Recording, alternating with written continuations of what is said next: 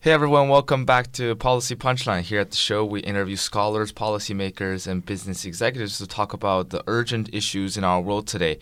Uh, one of the headlines that been catching everybody's eyes these days is the coronavirus outbreak in China, and we here at Policy Punchline feel like we, we should really address the issue, uh, not just from a policy standpoint, but also from a technical perspective to really understand the disease. Uh, and as someone from China, I feel particularly saddened by the news uh, and, and uh, given what has happened. So uh, I really want to do an episode on this on, on, on this virus. And today with me in the studio is Professor Jess Metcalf who is an assistant professor in ecology, evolution, public affairs at Princeton University. Uh, she's the head of the Metcalf Lab at Princeton, and she research uh, her research uh, is in an intersection of demography, um, healthcare, and virology. So she's done a var- wide variety of things uh, from studying plants and trees and aging to diseases, uh, all from very fascinating interdisciplinary perspectives. Uh, so thanks so much for being here with me today, Professor Metcalf. Thank you for having me. Uh, and also with me is uh, a senior on our Policy Punchline team. Her name is Alex Wilson. Uh, she uh, minors in global health programs, so is very uh, is an expert uh, on those matters and has helped me a lot in terms of writing questions and making sure that I'm prepared for this interview. Thanks so much for joining me today, Alex. Yeah, thank you, Tiger. Uh, yeah, so Professor Metcalf, why don't we just uh, start uh, this free flowing conversation by maybe talking a little bit about you and your research? Um, you are epidemiologist. I, I, I, struggle to pronounce that word, by the way. So, what are some of the big questions that you and your lab are asking about humans, diseases, and the environment? Uh, maybe we can start from there. Um, two of the most exciting threads we've focused on recently have been on vaccine policy and mapping vaccination coverage and thinking about the consequences for the burden of infectious diseases. So, with a particular focus on measles and on rubella. We've also been doing a lot recently on climate drivers of infectious disease, and this is with great colleagues from geosciences and building on Princeton's unique strengths and links to the Global Fluid Dynamics Lab.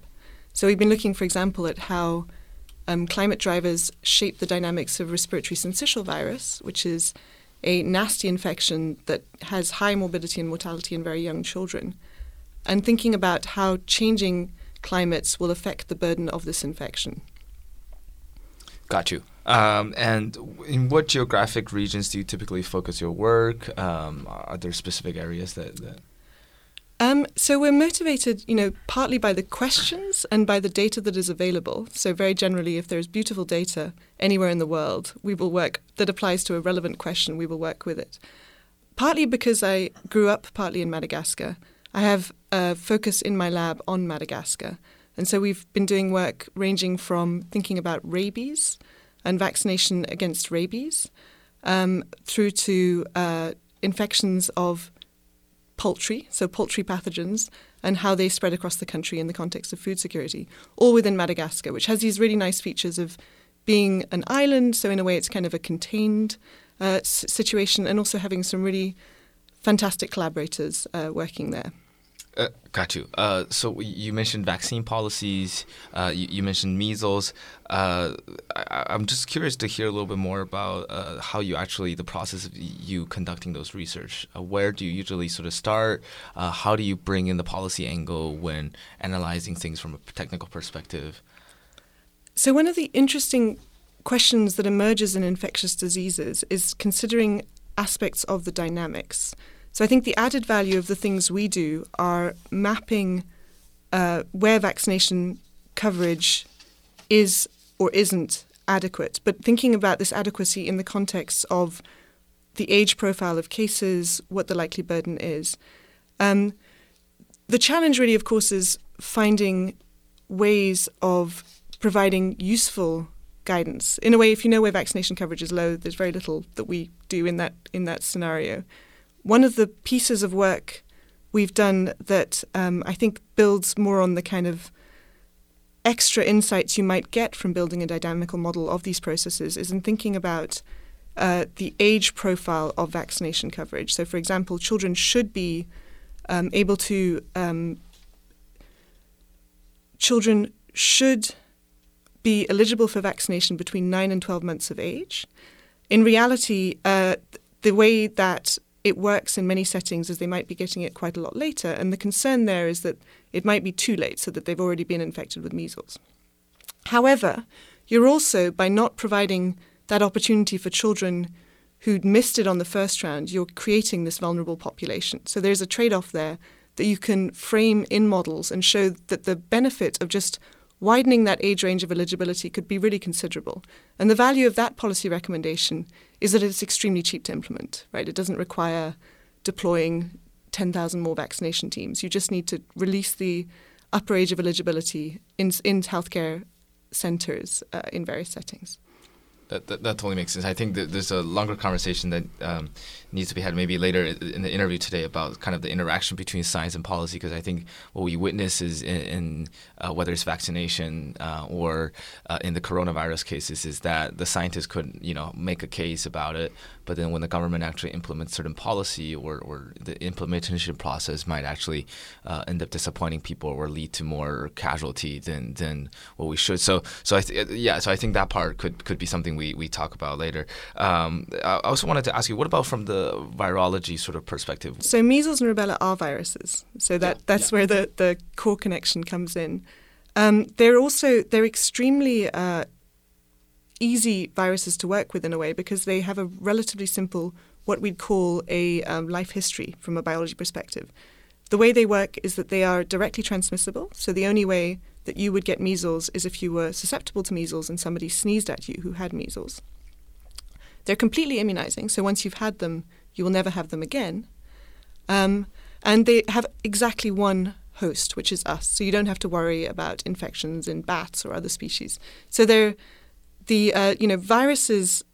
I think about 300 virus species have been known to infect humans, and they have varyingly complicated biologies. This is perhaps the simplest biology you can target, which is convenient because it is also a biology. You know, the case fatality rate for measles is uh, can be extraordinarily high. It can be as high as 20% in settings where people are suffering from other things like malnutrition. So that measles vaccination has been referred to as a best buy in public health because the vaccine is cheap, it's effective, it's safe, and it gives you lifelong protection. So you mentioned that these viruses are, you said, completely immunizing. So once you have them, you're not going to get them again um, if you survive that virus, right?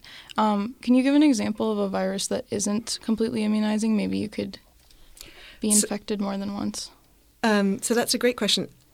I think of what we know of existing coronaviruses, they mostly do not generate uh, long-lasting immunity. Again, I think that the you know we're still piecing together the evidence there. And I should add, there's many ways of being completely immunizing, right? You could be completely protected for the rest of your life from disease, so from showing the negative sides of infection on your health, but you might still be getting infected, which would mean that you're still a, a risk for the population in terms of you could transmit to other individuals. It's just that you wouldn't be suffering the consequences. So it's thought that something like that acts, for example, for rotavirus, which is a diarrheal infection, that again is, is a very high source of morbidity and mortality in children. Uh, why don't we uh, quickly pivot to coronavirus? I think since since we want to talk about that episode, maybe we can talk a little bit more about that and later uh, a little bit more about your research. So, uh, just to give, our listeners a quick background about coronavirus, I mean, uh, from my uh, shallow research, it seems that it's kind of a respiratory um, illness um, that is can be spread between humans, uh, very easily transmittable, uh, and the outbreak sort of t- took place later December in, in China, and right now uh, the numbers are quite shocking. So the, the live update of the stats uh, until today. So we're um, taping this on February the 14th. Happy Valentine's Day, by the way. So we're, we're taping it on, on February the 14th, and China literally just reported 5,000 new cases in the past 24 hours. Uh, 1,700 medical workers have contracted the, the virus, and six of them have died in China. Currently, around 50 5,000 patients uh, in China alone, uh, f- around 1,400 are, are dead already. So, and there's another 170,000 people who are sort of being closely observed. So, it's, it's just extremely shocking statistic when it comes to the scale um, and the speed of, of, of this virus. So, uh, Professor Metcalf, from from your perspective, uh, when you first heard about this, what was your reaction? Did you did you feel like it's a it's a very controllable thing. It was something completely out of out of scale that, that is not something we've seen before. Like uh, from the technical perspective, how how did you see this virus? I think one of the first things to say is that uh, what we've learned over the last decade in global health is to expect the unexpected. Um, there's been emergent pathogens. You know, SARS emerged in 2005. There was uh, the 2009 influenza pandemic, which was kind of where many eyes were in terms of concern about pandemics because of the 1918 influenza pandemic, which had such an extraordinarily high fatality rate. Then there was Ebola, which again just completely surprised us because we did not expect that to become the scale of a problem it did based on what we knew about its biology and its transmission. And then there was Zika, which we did not know to be pathogenic. It was thought to be just another virus that had, you know, very maybe fever, chills, I forget the exact range of symptoms, but nobody expected it to come with the burden it did. So, um, was I completely shocked? No, in a way. And since SARS in 2005 um, I think coronaviruses have been a source of a special concern, uh, in part because we don't have a vaccine to date, and in part because we don't have very good antivirals. Um, would I have been able to predict it was a coronavirus? I don't think I could do that either. So, the things that will create an emergent pathogen is this uniquely complicated recipe involving the biology of the pathogen, patterns of contact between humans and the potential zoonotic source of that pathogen. So changes in land use or changes in, you know, um, individuals arriving in new locations, changes in global connectivity. All these pieces have to come together to create the circumstances where a pathogen might emerge. So was it surprising? In a way, not. Was it predictable? That specific pathogen, it would have been hard, I think. Also, no. Got you. That's really, really interesting. You actually managed to predict completely our, our next question, um, which was about the drivers of viral emergence. So, then I know that you also mentioned outbreaks like Zika and outbreaks like Ebola, which were also emerging infec- infections within the past decade. Um, in a situation like that, where you have this outbreak emerging in real time, nobody knows really what's happening, um, and people are there there are real world health consequences. Um, what are some of the first steps taken by researchers when evaluating these infections? And when a newspaper article says that scientists are trying to understand the infection, what does that actually mean? What are they looking for? So I think one of the first things people do is go out and try and sequence the virus or identify what the etiological agent is. Um, and then the concern for something like um, the coronavirus is is there human to human transmission? Because it's you know in the early days of this outbreak, the people affected were mostly people who had been in contact with this one particular market. I think that's um, that seems to be um, the case, of the course. Wildlife kind of uh, exactly. Uh, so wildlife animals. exposure. Exactly. Um, so you go out, you sequence the virus because that gives you a handle on what its biology might be. It doesn't pin it down necessarily entirely, but it might give you a sense of, of you know how it fits in to what we know of other viral pathogens, if it is a virus. It might not be a virus, of course. Um, then you need to work really hard to sta- standardize your understanding of the symptoms, to work up diagnostics, to figure out, you know, to pin down which live bird market it was, to sort of do contact tracing on uh, on the individuals who appear to be showing these symptoms. Um, if, if, if it's a very new, if it's just a uniquely new thing, then you probably have to start working with Koch's postulates and going straight, you know, right back to the origins of biology. Um, and and then once it starts, once you start seeing evidence of human to human transmission, then you can start worrying about what the uh, trajectory is likely to be.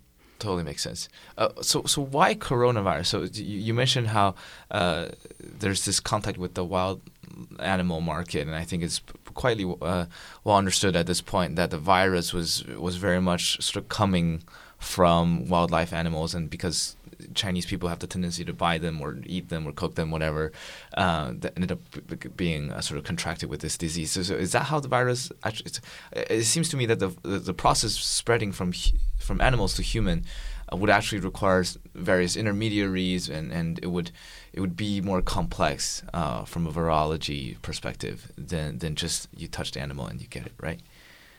Probably. Again, this isn't exactly my area, so um, I'm not entirely sure how that will have played out. And again, in terms of, you know, you started with why coronavirus, I think, again, that'll depend on the biology of every particular pathogen and how this plays out. So avian influenza is another one that we worry about a lot, and that is not so much about. Um, uh, so live bird markets probably play a role. We worry about industrial farming practices and whether they create, you know, little petri dishes where you allow these things to evolve, how they spill over to humans.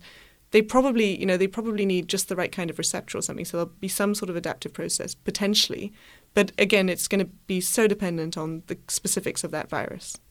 Got you. Uh, you mentioned SARS, and SARS happened, you know, in, in 2003, 2005, and that was something very much similar, sort of in the family of this coronavirus. So, uh, why didn't we kind of develop a vaccine or, or, or, or find a cure or kind of uh, understanding a better way, you know, almost 20 years after after that tragedy?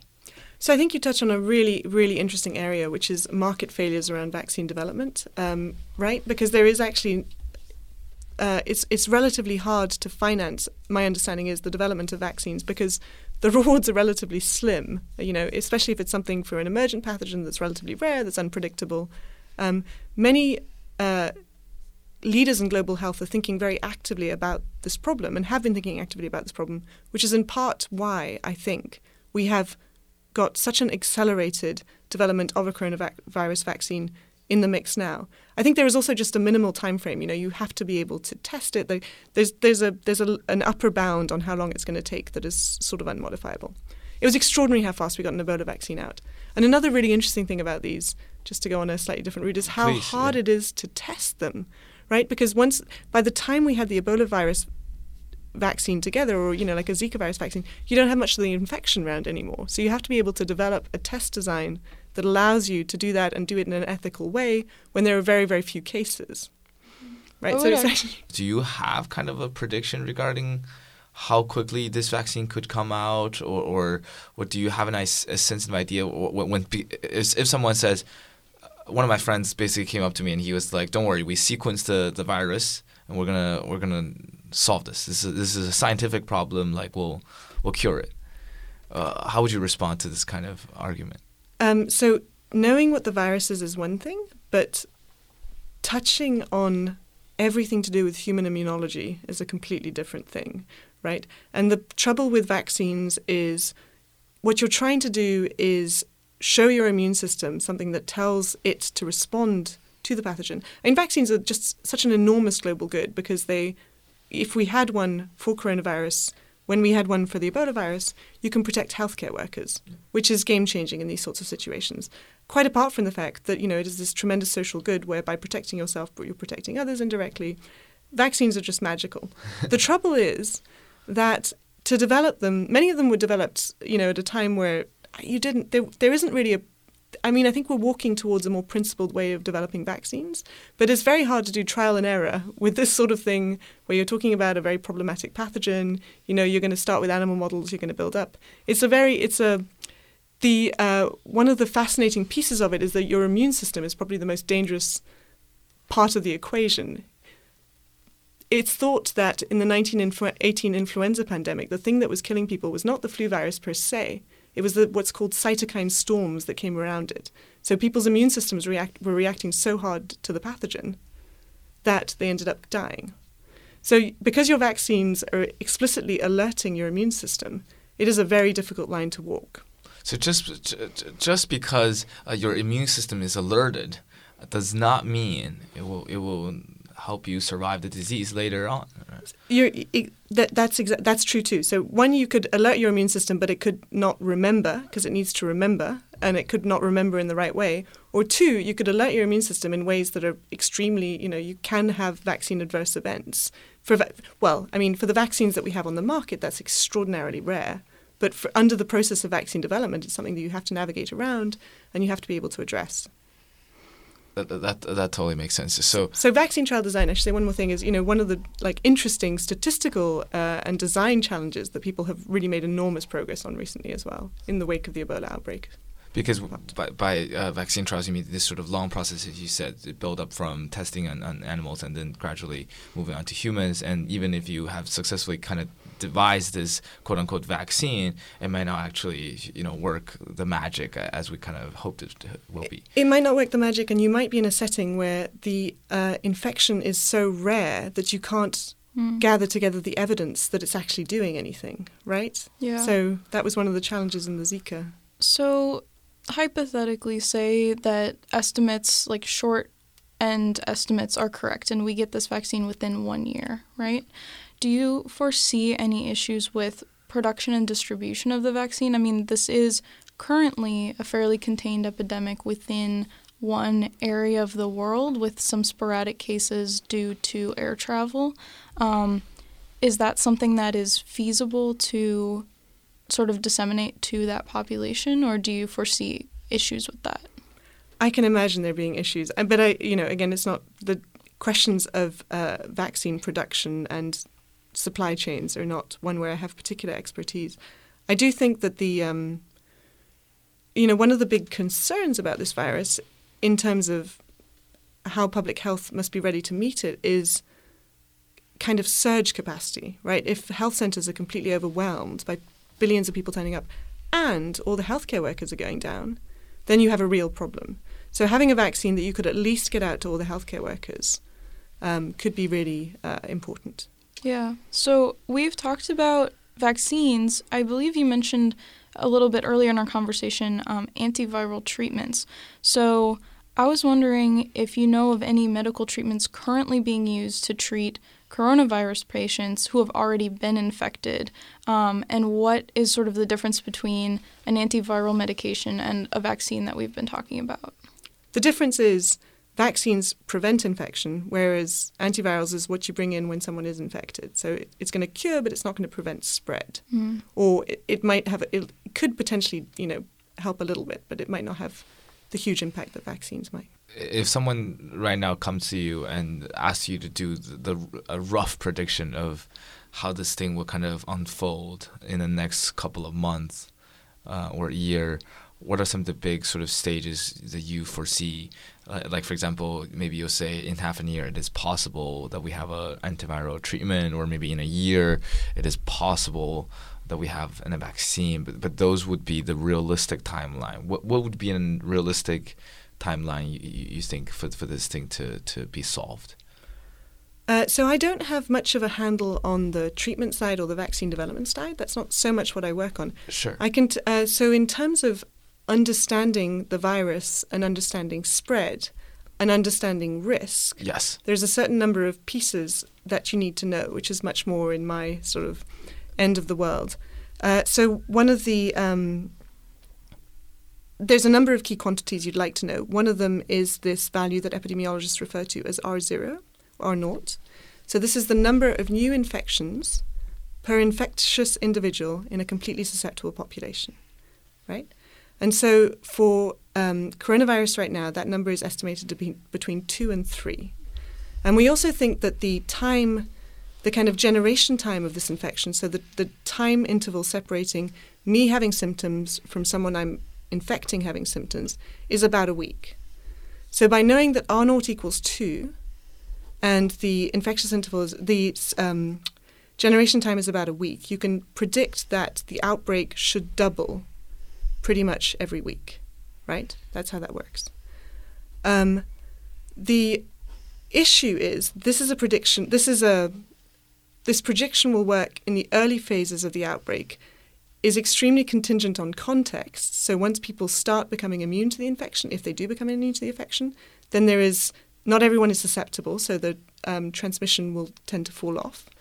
Um, and it's also it's an average. So if one individual infects on average two other individuals, if that's what the kind of the trajectory of cases suggests to us, it could also be the case that many individuals are infecting zero individuals and a few in- individuals are infecting very many individuals. And this was notoriously uh, characteristic of SARS. The, yeah. the, super host, however you call it, right? The so I think it's very important. The words we use in this context are very important. And there's a general consensus that the word superspreader yeah. is not a helpful word. So we refer generally to superspreading events. So because superspreader, you know, it essentially sounds a lot like blaming the victims of exactly. these infections. Um, so there were many superspreading events associated with SARS, and they were often associated with healthcare settings. And the thing about understanding that particular component is that if you know what sorts of features are aligned with superspreading events, you might be able to better control the spread of the outbreak. I should say if R naught is 2 and there's not much variation around it, then we can project the early phases of the outbreak, so this doubling every week. If you're in a more erratic context where there's more variability, the outbreak becomes much less predictable. So it can be much more, um, much more stochastic, so harder to, to sort of get a handle on. Could one say, so how far does that take us? Because you were asking me to predict the longer term. It doesn't necessarily take us that far, right? It'll predict this early part of the of the curve, but then everything else will kick in, like if individuals are being immunized by infection, that'll sort of reduce the substrate that the infection has to spread upon. If human behavior is changing, so this is something that happened very strikingly during the Ebola outbreak, then we also expect transmission to fall. It's all happening in the context of, you know, all of the complexity of our social lives as well. So so it's it's extraordinarily hard to predict how those things will fall out. I said that we need to know R naught. The other thing we really need to know, of course, is the uh, is how bad this infection is for our health, right? Because it wouldn't matter. You could have an R naught of 50 if this infection was extremely mild and asymptomatic. No one would care because it just spread all around the world and, you know, so what? So it doesn't, it's the other piece that you really need to know in order to understand the context of this pathogen is what the uh, case fatality rate is or what the infection fatality rate is. And here we have a real problem uh, that I teach extensively, which is that particularly in the early phases of an outbreak, the numbers are so uncertain. And the numbers are so uncertain in part because the people who are turning up at hospitals and therefore are entering your databases are by definition people who have worse cases, right? It's people whose health is most affected. So your denominator might be really a very small part of the size of the, the population that is affected. So you might end up estimating case fatality rates that are really rather too high. And the other piece is, of course, that the numerator could also be slightly wrong. This is a rapidly evolving situation, and individuals that you're counting in the numerator might die further down the road. So there's uncertainty in both those parts, but it is a really important uh, sort of those those two pieces of information are extremely important in trying to anticipate how much we should worry about these sorts of infections. Uh, j- just to clarify a little bit, so so you're saying uh, when we calculate this this ratio per se, the, the denominator would be uh, those who we kind of consider as having worsening conditions or, or it's those that we have data on right? So so it's it's not so much a choice it is very much just what we see. So if half of Princeton is wandering around with coronavirus which I don't think is the case but if they're asymptomatic then they're not going into our denominator even if two people turn up at McCosh with really bad symptoms and one of them dies, then we're going to end up with a case fatality rate of half. So, so, right, and I think that's the challenge for this particular virus is that the symptom might not exhibit itself for 14 days or longer, right? Or so there's the time aspect, but also the severity aspect, yes, right? There's yes, a spectrum yes. of severity. It seems um, that there is a spectrum of severity. There's a really wonderful paper um, written by uh, this chap called Christophe Fraser and colleagues, which asks what makes a emergent pathogen containable. And one of the things that he brings up is how much asymptomatic transmission is there, right? Because if people are wandering around with no signs of the infection, then it's very hard to understand how the disease is spreading around the landscape, how the infection is spreading around the landscape. But also, how long before symptoms appear individuals are transmitting the infection. So if you can wander around, if I could wander around for a week giving a bunch of people coronavirus before I turned up in the hospital, then uh, we're in a much um, harder place to contain the infection than if the moment I get the infection, I start showing symptoms. So I end up, you know, going to hospital or at least being detectable by the health data systems. The um, SARS seemed to have a, a certain amount more. It's, it's hard to say exactly, right, in retrospect, but it seems that for SARS, uh, transmission did not precede symptoms very much, and that might be in part what allowed us to contain it so effectively.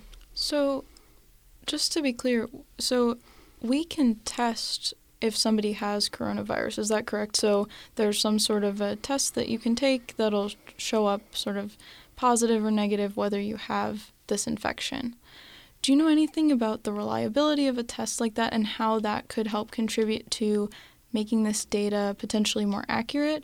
Or is that something where there are just too many people and there's not enough capacity to run this on everybody? So, uh, so that's a great point. Um, the I think the CDC has approved a test quite recently, but we should check that statement. Um, and has implemented it, has introduced it into the influenza surveillance in the United States right now. I believe that's true. Um, so suddenly you have this enormous, potentially powerful window onto what's actually going on.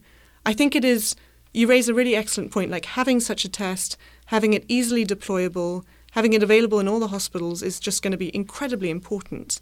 Um, and there was, I know from a friend who's a doctor, there was a certain slowness in that. I mean, it seems like an obvious win, especially if you're trying to quarantine people. If you can figure out who does and doesn't have the infection, then it becomes a sort of very different uh, space. Because if you only have, say, 100 beds in your hospital to quarantine people, and you have to keep them there until you're sure they don't have the infection, you're going to be overwhelmed unbelievably quickly. So, a, an effective diagnostic test is really, really important. And getting ahead of that as fast as possible is really, really important. Um, and I think there is some discussion about the degree to which allowing because there is a, a, certain number of standardized things you can do to detect the presence of a virus, right? It's basically PCR.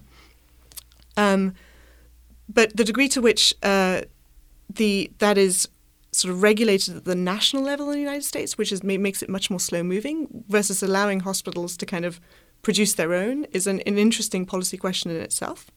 Um, to your point, absolutely, you know, having and not having this sort of infection is kind of probably going to be pretty zero one. Either I'm infected or I'm not. But the spectrum, so that's the infection, the spectrum of symptoms, which we refer to as the disease, could be this whole range. And this is the reason that it's so hard to contain the spread, right? The only way you're going to get coronavirus is if you come in contact with someone who has coronavirus, but you might not be able to tell, and they might not know because it's asymptomatic. So, uh, Finding out who has it and who doesn't, developing diagnostic test capacity is extraordinarily important. Implementing it into the systems of surveillance we have is a kind of natural no brainer. Even if you did that, I don't think you're going to go out and test everyone in you know China. I guess it's just going to be extraordinarily hard to do that. Although I have to say, China's building hospitals in like four minutes, so maybe maybe they can do it. But it would be extraordinarily hard to figure out what the kind of landscape of infection was from that. And it, it's like very likely you'd be too slow, right? Because if I have coronavirus, I'm going to be infectious. I, you know, I'm. It's, it's going to be like a week or two. You're going to have to catch me in a week or two window, and by then, you know, you might be trying trying to move slowly through testing a population. The window might be gone. Uh, yeah, I, th- I think the one question that I've uh, that has been lingering in my mind is that I, I don't know why uh, because you mentioned how China's uh, measure for, for containing the virus has been very effective in, in the sense that the scientists really got behind it and the government you know shut down the city and everything, uh, but but the cases are still rising at such a such a high rate. Does it mean that even though we uh, try our best to contain it in some way, the virus might still keep going on for a long, long time. Uh, like, how do you kind of see this trend going? I, I, would love to hear your thoughts. It doesn't have to be about coronavirus per se, but just from a sort of vir- virology perspective. So I think the first thing to say is that I mean these are incredibly chaotic and traumatic circumstances in yeah. which you're designing the first um, efforts in which to contain the virus or attempt to contain the virus. Um, and uh, you've got to imagine that no one really knows what's going on. I mean, and you've also got to imagine that you're referred to the case numbers and the case numbers fluctuating. I mean, I don't know if you've ever tried to curate any database. So imagine this happening at the national scale where different doctors are producing different things in this chaos where they're also being overwhelmed by patients. And perhaps the symptoms associated with the infection are still under flux. You haven't quite decided what they are. So the uh, there recently there was a change in the case definition that causes large jumps in numbers, and people are like, oh, conspiracy or whatever you know, it, these things probably ha- it's extraordinarily hard to imagine in all this chaos, in the context where you know your first concern is surely to help people who are affected and try and reduce transmission. Getting the right numbers is important, but it's going to be third on that list. Um, in terms of do I think uh, it'll keep on going? I think really in those early days we it was impossible to say whether the steps taken uh, w- would have been effective in containing the virus or not. I mean, in hindsight, of course, you can see lots of things you might do differently, but you know that, that's hindsight. That's always the case. Um, the um, f- for many in, for infections for which we have no clear vaccine or no clear way to prevent transmission. So airborne infections, or rather um, direct transmission infections with a relatively high R naught, it's it seems to me really likely that escape will be general. There is this is my personal sort of intuition, so it's based on the fact that there is asymptomatic transmission, the fact that R naught is two. I would be very surprised if this didn't go global, but it might not. I mean, I might be wrong, but that's my sense just based on the fact that there is a lot of asymptomatic transmission and that the R naught seems to be relatively high. It is a bit mysterious that we're not seeing large outbreaks from the international introductions that have been around the place. Um, and that's possibly to do with the overdispersion, that, that heterogeneity in the number of new infections per infected individual that I referred to. So there's still, you know, possibly a fighting chance that with enough reaction one could one could slow it. The position of the so so something to say perhaps is for something like influenza, um, in years where there's been a poor vaccine match, you can close the schools, which reduces transmission. But what happens is effectively the moment all the kids go back to school, everyone who was going to get infected gets infected, right? These things they're just they're transmitting really at, at high rates, so they're going to spread. So there has been some work suggested that the quarantining of the cities uh, slowed the spread by about three days. That's not a. I mean, it. You know, who knows? There's a lot of uncertainty in those estimates. Um, that's not necessarily a negligible advantage, right?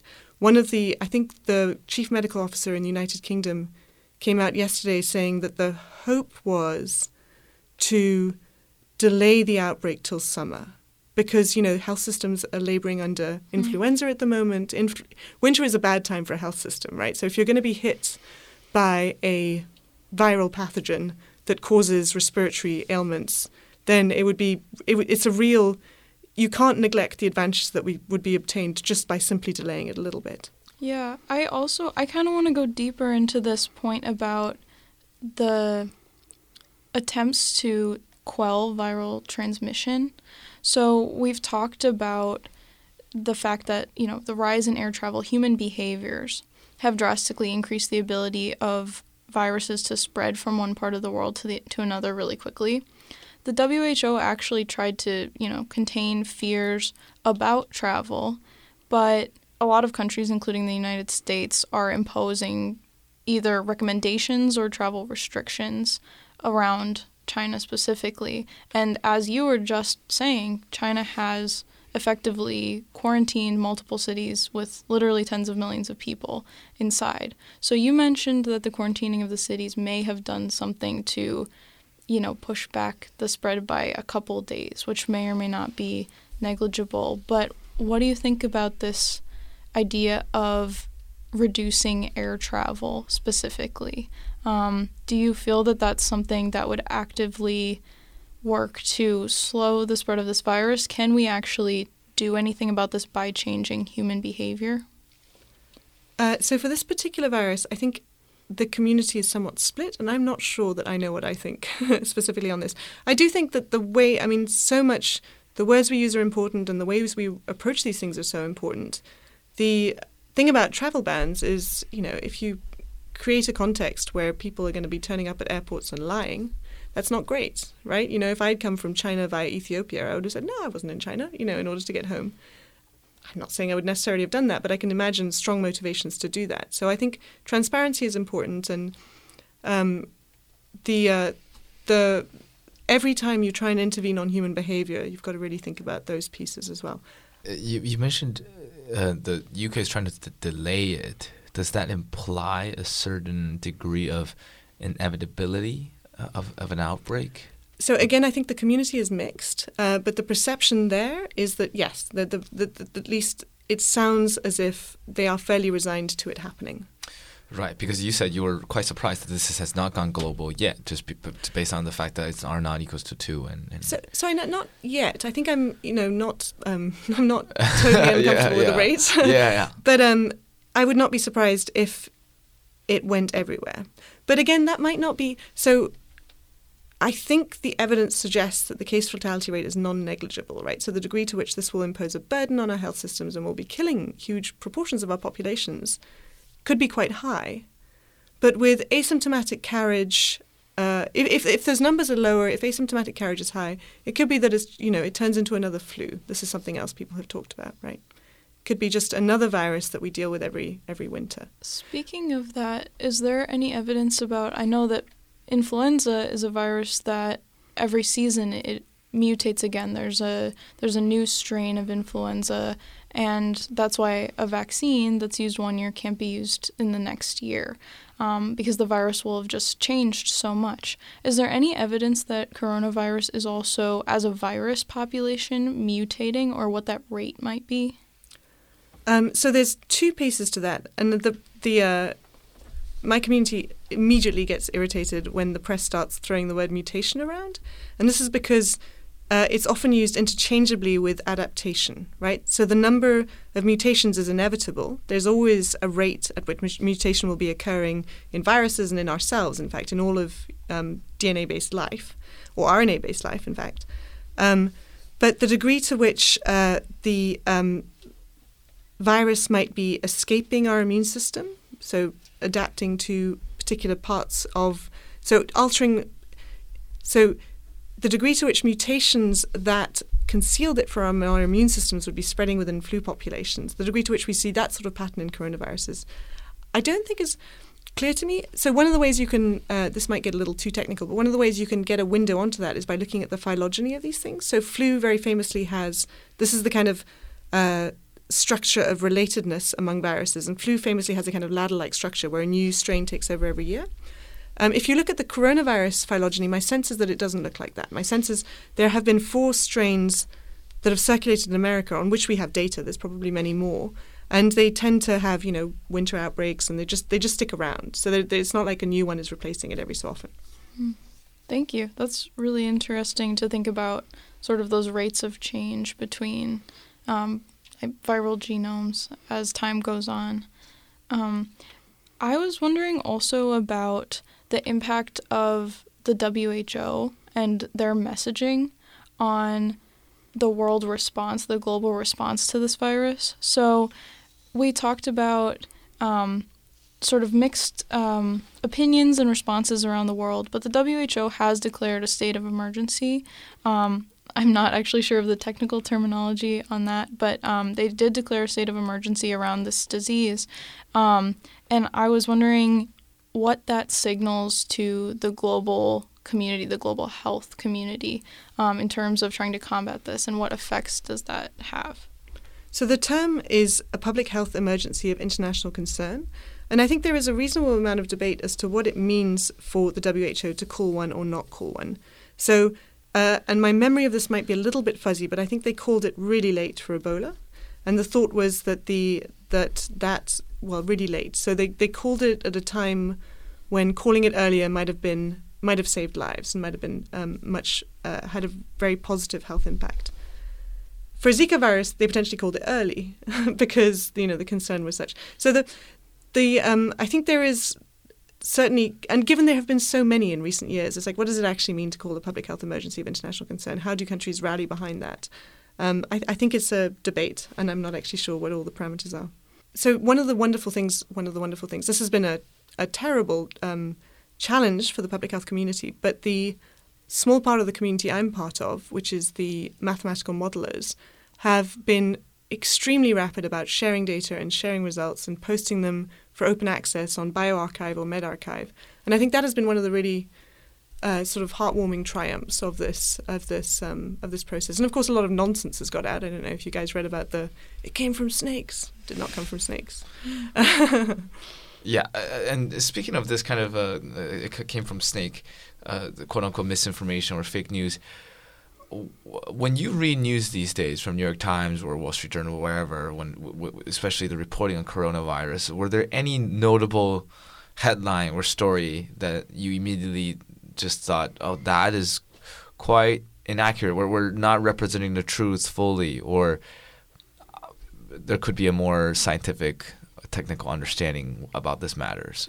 I think use of the word mutation is often, you know, like it's like everything mutates. It's of course it's mutating. Everything mutates. That doesn't mean it's worse for us. That's something that happens all the time. Um, any other common misunderstanding that you think uh, people might have? Because I think the the idea for us is that we, we hope at least Alex and I, after we walk out of this interview, or and some of our listeners uh, could feel like when they read about those things, they're a little bit more uh, better educated. And I think I I'm already learning so much about this thing. But any other common misunderstanding when people think about virus in general, even for other viruses like Ebola or, or things like that. Mm, interesting question. Um, I mean, I think that the the core for me often people think oh it's really transmissible that's terrifying. Not necessarily. You need both understand to understand transmissibility and to understand case fatality rates or infection fatality rates. Um, and without both those pieces you can't actually say the degree to which you should be concerned about a virus. We have viruses around and in us all the time. Um, so the uh, there's a particular ingredient that makes uh, something that would motivate WHO to call a public health emergency of international concern yeah, yeah, no, that, that, that totally makes sense. Uh, and maybe just to tie the coronavirus back to your research for a little bit, how do you say it? Uh, mirroring or, or, or, correlation or, or, things that remind you of things in your research because you model the, the kind of the unpredict- unpredictability or the complex factors uh, when it comes to viruses spreading and things like that. So, uh, how do you map uh, those together? I think one of the really exciting things about working in um, infectious disease biology is that there are a common set of principles. We have a lot of core theory that allows us to sort of titrate what we think is going on. So, for example, um, I work a lot on measles. Um, Madagascar just very tragically had a really large measles outbreak. Many of the principles we're applying to understanding the coronavirus outbreak, so from the R naught, the early levels of spread, um, importance of human behavior, patterns of context, all these things also matter in that setting. So the infectious disease biology and understanding dynamics as a whole, the, that thread sort of cuts through uh, a lot of what I do. Uh, so, so it's about having a way more nuanced perspective in analyzing those different kind of factors at play. I think in and a way, I, one should also say that you're often working with um, patchy data, data that's coming in under different case definitions. Uh, you're working with a lot of uncertainty. And you're building a sort of mathematical representation of that to try and figure out what the logic is, to try and pull together what we think is going on with a particular pathogen uh, in order to predict, in order to try and understand what health measures would be most effective. Yeah, yeah, that, that, that totally makes sense. Do, do you think we've uh, really made significant progress when it comes to understanding infectious diseases and viruses. Obviously, scientifically, I, I think, but but just this this, this uh, huge resentment among the Chinese public right now that, that they feel the government has not improved since the SARS outbreak. That um, the, the, the common mistakes are still being made in terms of educating people or uh, whether the information is being delivered uh, on time. Uh, but also, it doesn't seem to the people that scientifically we've made a lot of progress in terms of uh, res- responding to those. So, so, from your perspective, how do you see the progress? Mm, I wonder, specifically since SARS, it'd be interesting to track out the specifics of what have happened. I think one of the things that public health uh, struggles with in, in messaging is the general struggle of preventive measures. I was at a meeting once where people were discussing whether the United States needed a national disease forecasting center like we have a national weather forecasting center. And the consensus was no, in part because we're not terribly good at it, um, and in part because it'd be like, you know, if the National Weather Forecasting Center says, oh, a cyclone's coming, and you like, you know, a hurricane's coming, you batten down your windows, the hurricane goes by, you say thank you, National Weather Forecasting Center. Whereas for if it was a National Disease Forecasting Center, you'd be like everybody go out and get vaccinated. Everyone would go and get vaccinated, and then nothing would happen, right? So it, it's it sometimes the successes of public health are rather invisible, and become accepted, right? And so I think that there is there is that as a general uh, issue. I don't know very much about the context in which you know, again, I think it was reasonably hard to be certain that a coronavirus is going to be the next problem on the horizon. But uh, you know, so uh, I'm sure there's many nuanced arguments to have around that, and much much thought is being put into how we make public health systems resilient to these sorts of events. I think the one thing that everyone agrees on is capacity to meet surge is going to be important if these sorts of things happen, right? Awesome, awesome. Yeah, uh, I guess uh, another quick quick question would be, uh, what do you think of our response so far? Are you more pessimistic? Are you optimistic? Are you um, sort of feeling generally happy with how this and not happy with how things have developed, but but in the sense that you think at least the the, the the measures are effective and we've done all we could, or do you feel the other way around? So I'm not sure that I know exactly what one should have done. I don't think anyone knows yet exactly. I mean, I think hindsight will be 2020 at some stage, but yeah. it's very hard at this stage. I think the general advice uh, is to make sure that everyone knows that hand hygiene is important and get your flu shot, right? And that's the main uh, response that is likely to be effective at the individual level. Awesome, awesome. And at the very end, uh, since the name of our show is called Policy Punchline, so I asked uh, every guest of our show, uh, what's the punchline here at the end? It could be anything. It could be about virology. It could be about the virus. It could be about your past research, uh, your experience in Madagascar. It could be about anything. What would be your punchline? Hmm. um, so something that Brian Grenfell and I are really passionate about is that to try and understand the landscape of global health one thing that might be game changing is if we had an understanding of the landscape of immunity. So, who is protected against particular infections and who isn't. And the way we could get at that would be by uh, collecting blood in a strange vampiric fashion and testing to see what pathogens people had been exposed to and to start developing an understanding of what that landscape of susceptibility is. So, for example, measles arrives at Princeton right now, it's unlikely to go very far because everyone is immune to measles. That may or may not be true for particular enteroviruses. So, this is viruses in the polio family. If we had the sort of surveillance that were designed not to just look for cases, but to look for vulnerabilities to cases, which we increasingly have the technological ability to do, that would be very exciting. And I think that would um, help steer policy in interesting ways. Awesome. That's a wonderful punchline to, to end on. Thank you so much for, for educating me and our listeners. It's been a wonderful conversation. Thanks so much, Professor Metcalf. Thank you. Awesome. And, and thanks for joining me today, Alex. How, how does it feel to the, the first podcast episode on Policy Punchline? I'm very happy to have helped host. Awesome. Awesome. Uh, and, and this concludes uh, this episode of uh, Policy Punchline. Uh, please follow us on iTunes, Spotify, rate and review us. Uh, visit us on policypunchline.com. Um, thank you so much for listening today.